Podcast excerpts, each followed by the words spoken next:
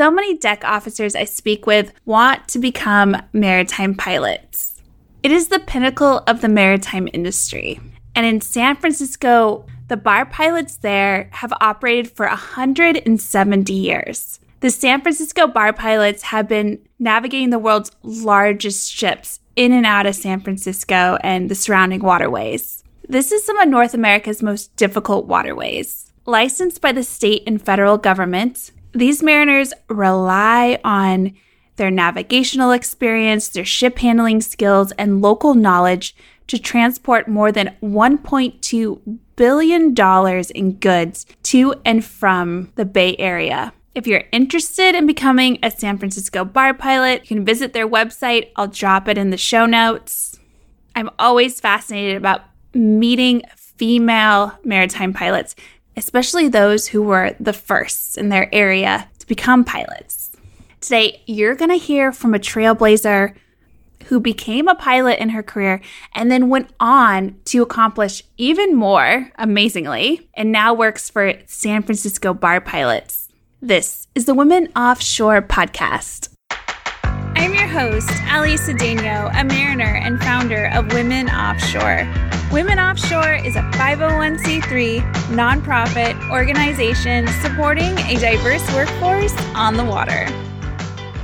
This episode of the Women Offshore podcast is sponsored by Technip FMC. Technip FMC is a leading technology provider to the traditional and new energies industry, delivering fully integrated products, projects, and services. At Technip FMC, they create an inclusive culture where all employees can draw on their unique experiences and backgrounds together to ignite diversity of thought that sparks solutions for all employees, customers, clients, and communities. Technip FMC is proud of their commitment to inclusion and diversity, as it is the heart of their core values. Thank you, Technip FMC, for sponsoring this show and for also sponsoring our industry mixer with OGGN honoring International Women's Day. We are thankful for your support here at Women Offshore. New episodes of the Women Offshore podcast are available every Tuesday. Subscribe on whatever platform you listen to podcasts on to get the newest episodes and be in the know about topics related to diversity, equity, and inclusion in the maritime industry. And be inspired by female mariners and offshore workers making waves around the world. Special thanks to the Oil and Gas Global Network for being our podcast producer. They have the best energy shows on their network.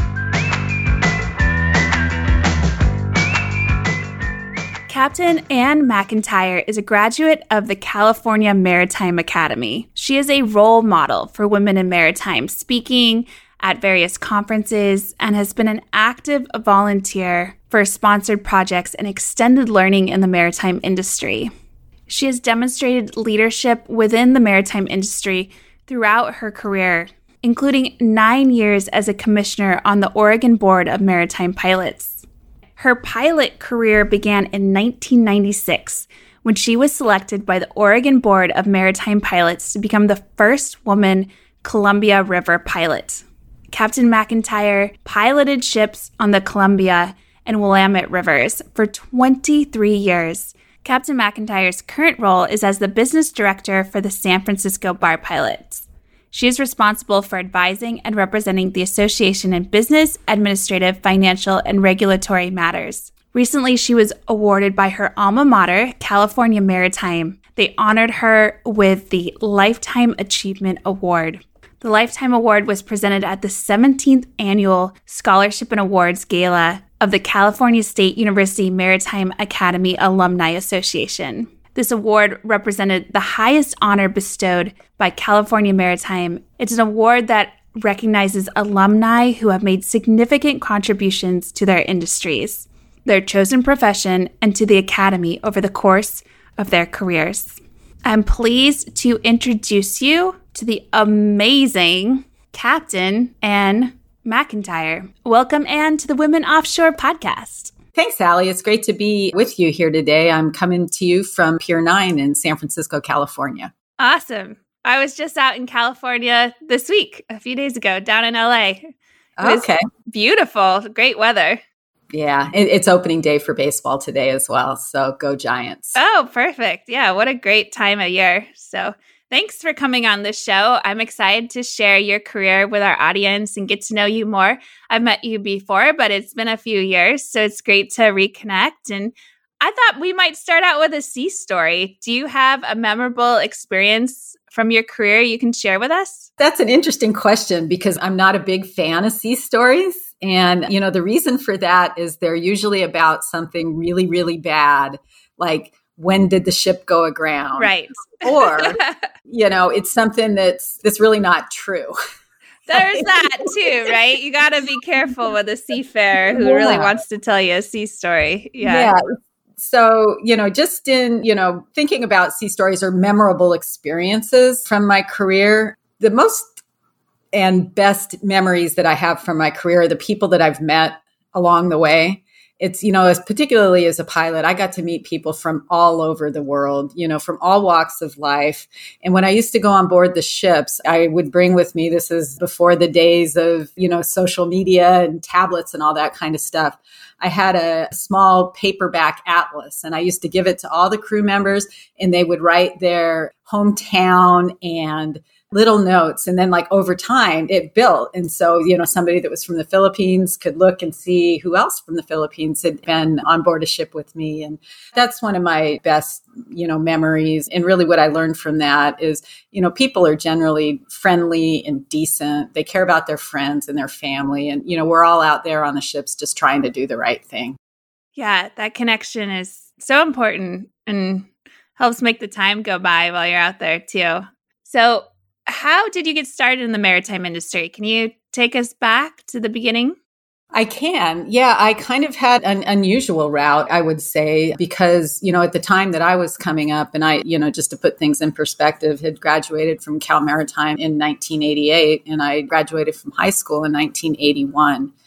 And I was attending one of the UC schools and was doing a lot of sailing on the sailing team. And I had a part time college job cleaning rooms for one of the America's Cup campaigns. Oh, wow. Yeah. And so, you know, there were a lot of crew members on those boats that went either to a maritime academy or a naval academy. And that was how I found out about it. I grew up in LA.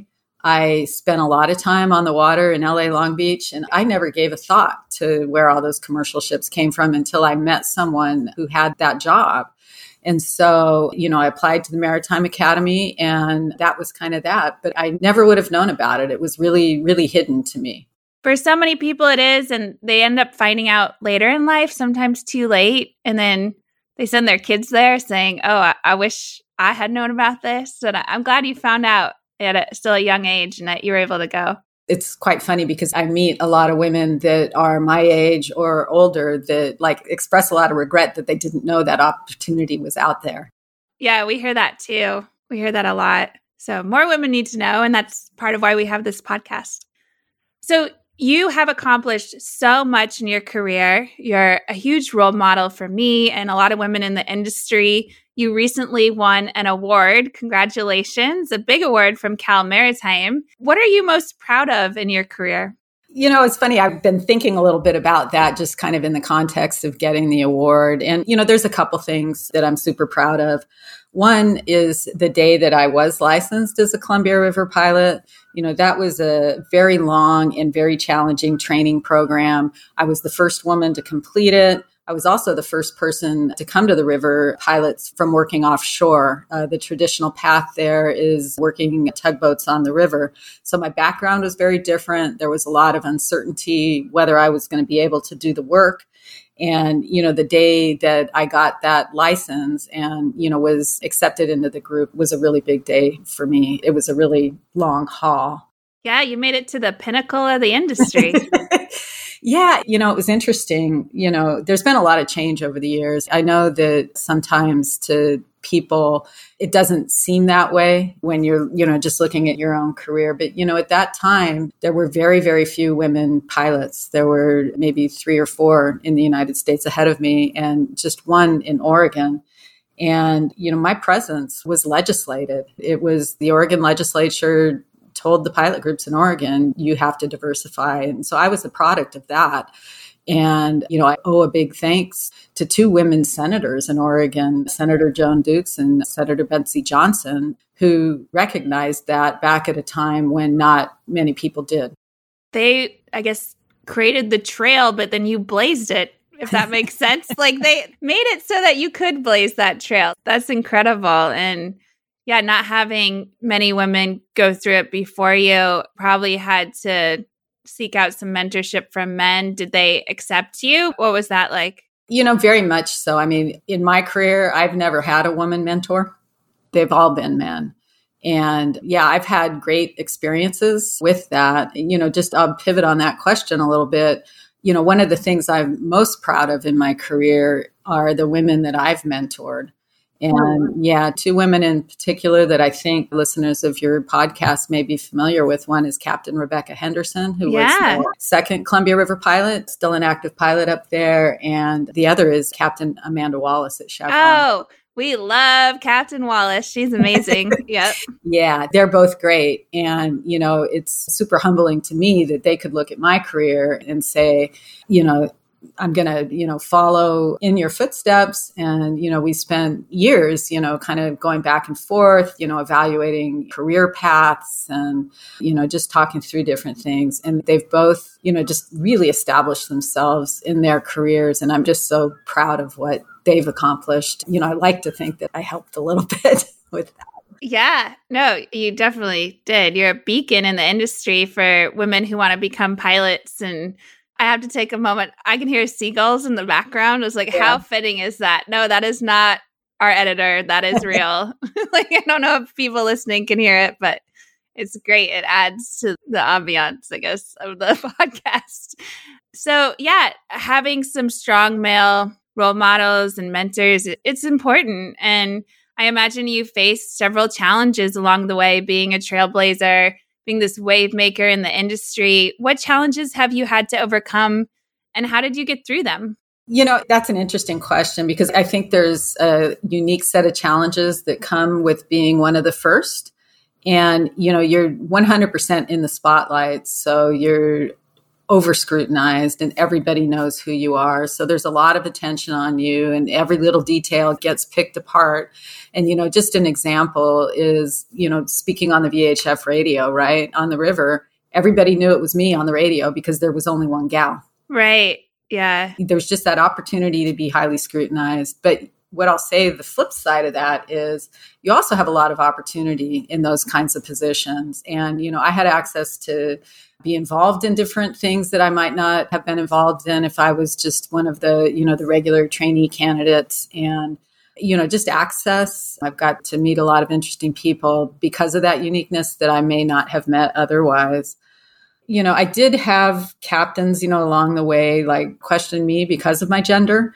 And, you know, it was interesting because, you know, most of the times they were just curious because it was unique and they hadn't, you know, seen a woman pilot before. And, you know, the way I always approach that, they had questions, you know, do you have a husband? Do you have children? I mean, they were, you know, very kind of, you know, just routine questions that they were curious about. And so I always tried to, you know, answer questions like that respectfully and honestly, and then just kind of move on with doing the job.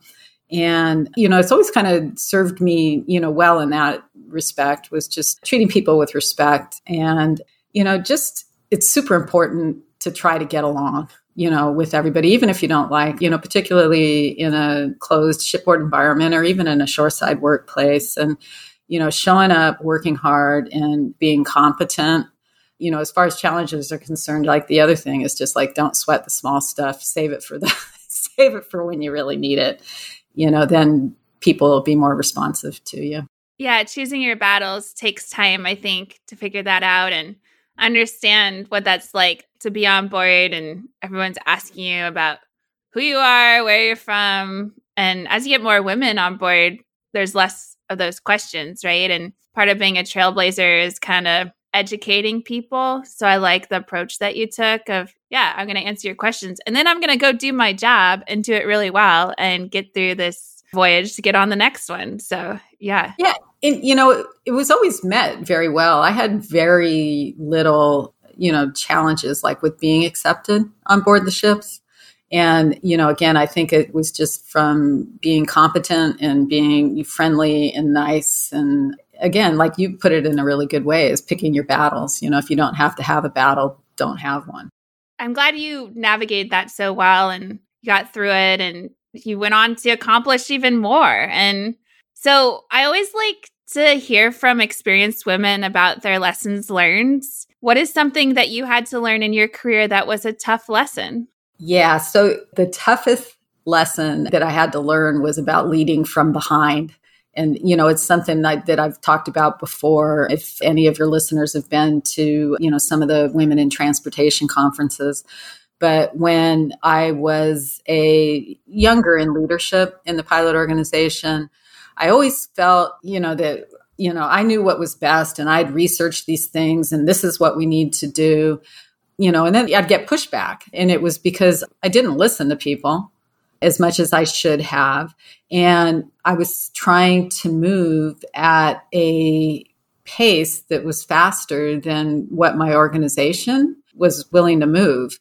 And it was a big lesson for me. And again, it's not about being super knowledgeable about a subject. It's not about being super well researched about a subject. It's learning how to manage people and relationships and groups. And that was something really I didn't have any exposure to like in school or, you know, previously in my career. But yeah, leading from behind, I just, I think it's super important.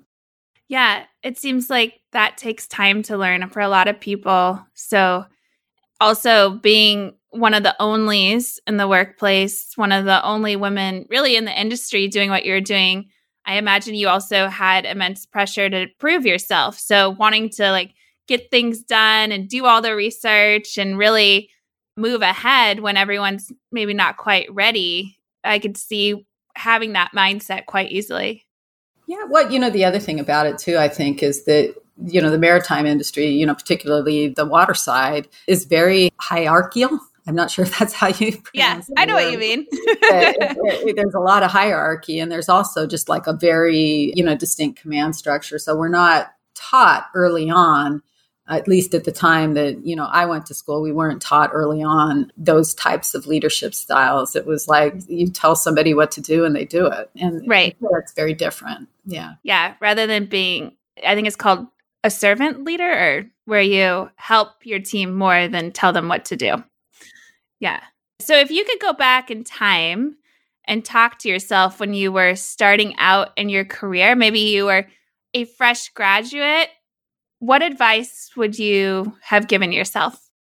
Yeah, I've got a couple things on that that I'd like to touch on. And, you know, the first one is like to seize every career opportunity that you're offered. My first job was with Chevron Shipping. And, you know, I worked on board the ships, but, you know, Chevron is a great company in that they offer a lot of career development opportunities. And so every time a little something came up, I would always take it. And so, you know, even though I was assigned to the fleet, I did assignments in the terminals. I did assignments in their headquarters. I went and worked at, you know, offshore moorings. Anything that was put in front of me, I did it.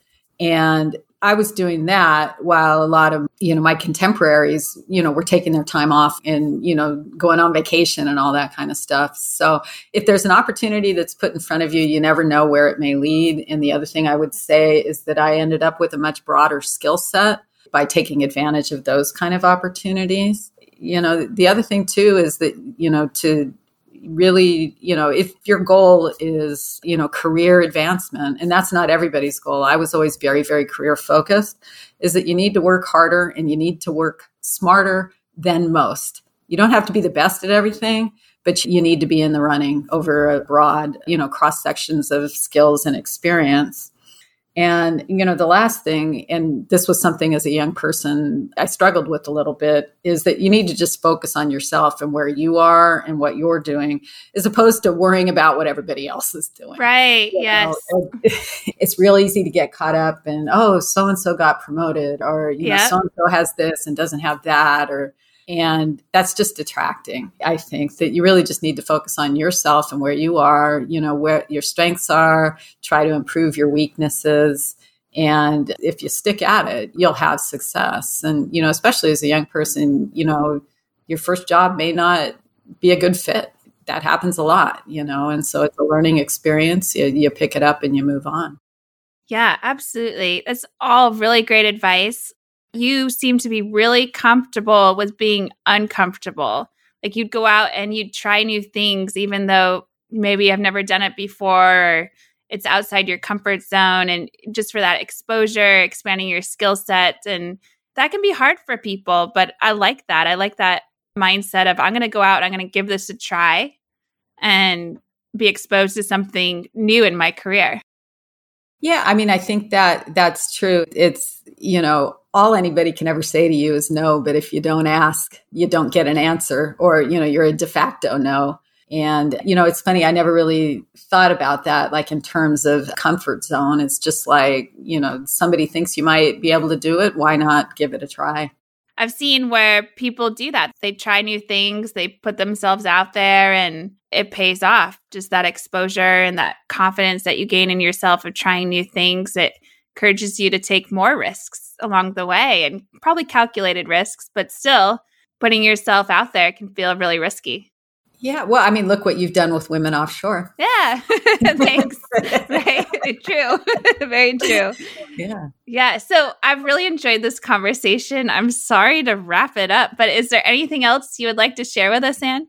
Yeah, well, thanks. I mean, congratulations to you and Women Offshore. I think you're doing a lot of good work and it's work that needs to be done and you know i just like kind of would like to leave this on a positive note where you lots of progress is being made for women in the maritime industry. And just when I look back on everything and how it was when I started and how things are now, a young person, you know, starting out may, you know, find themselves discouraged, but I would just like to emphasize there's been so much positive change and I think it's happening exponentially. And, you know, I'm just so proud of where all the women are today. Yeah, me too. I learned some interesting facts. I think it's been a couple months now so since 2015, so about seven years, we've seen a global increase in the number of women by 46%. That's wow. huge. So it's really just 3% or about 25,000 global female seafarers. But still, like in seven years, that's a big jump. And in the US, we're seeing about 12% of the maritime industry working as credentialed merchant mariners, whether that's licensed or unlicensed, is is twelve percent. So definitely changing, and I think that's it's a combination of everyone's efforts. I would agree. Yeah, that's great. That's great news. I just think that's fantastic. Yeah, it is. So thank you, Anne. Thanks for coming on the show. And most importantly, thanks for being the wave maker that we needed.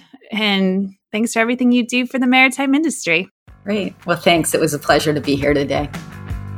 Thanks for tuning in to the Women Offshore podcast. What did you think of the show? Leave a rating and review in Apple Podcasts. Additionally, if you want to propel women offshore forward, please visit womenoffshore.org or womenoffshore.shop, make a donation, or purchase some swag. Until next time, stay safe out there, and I'll talk to you soon.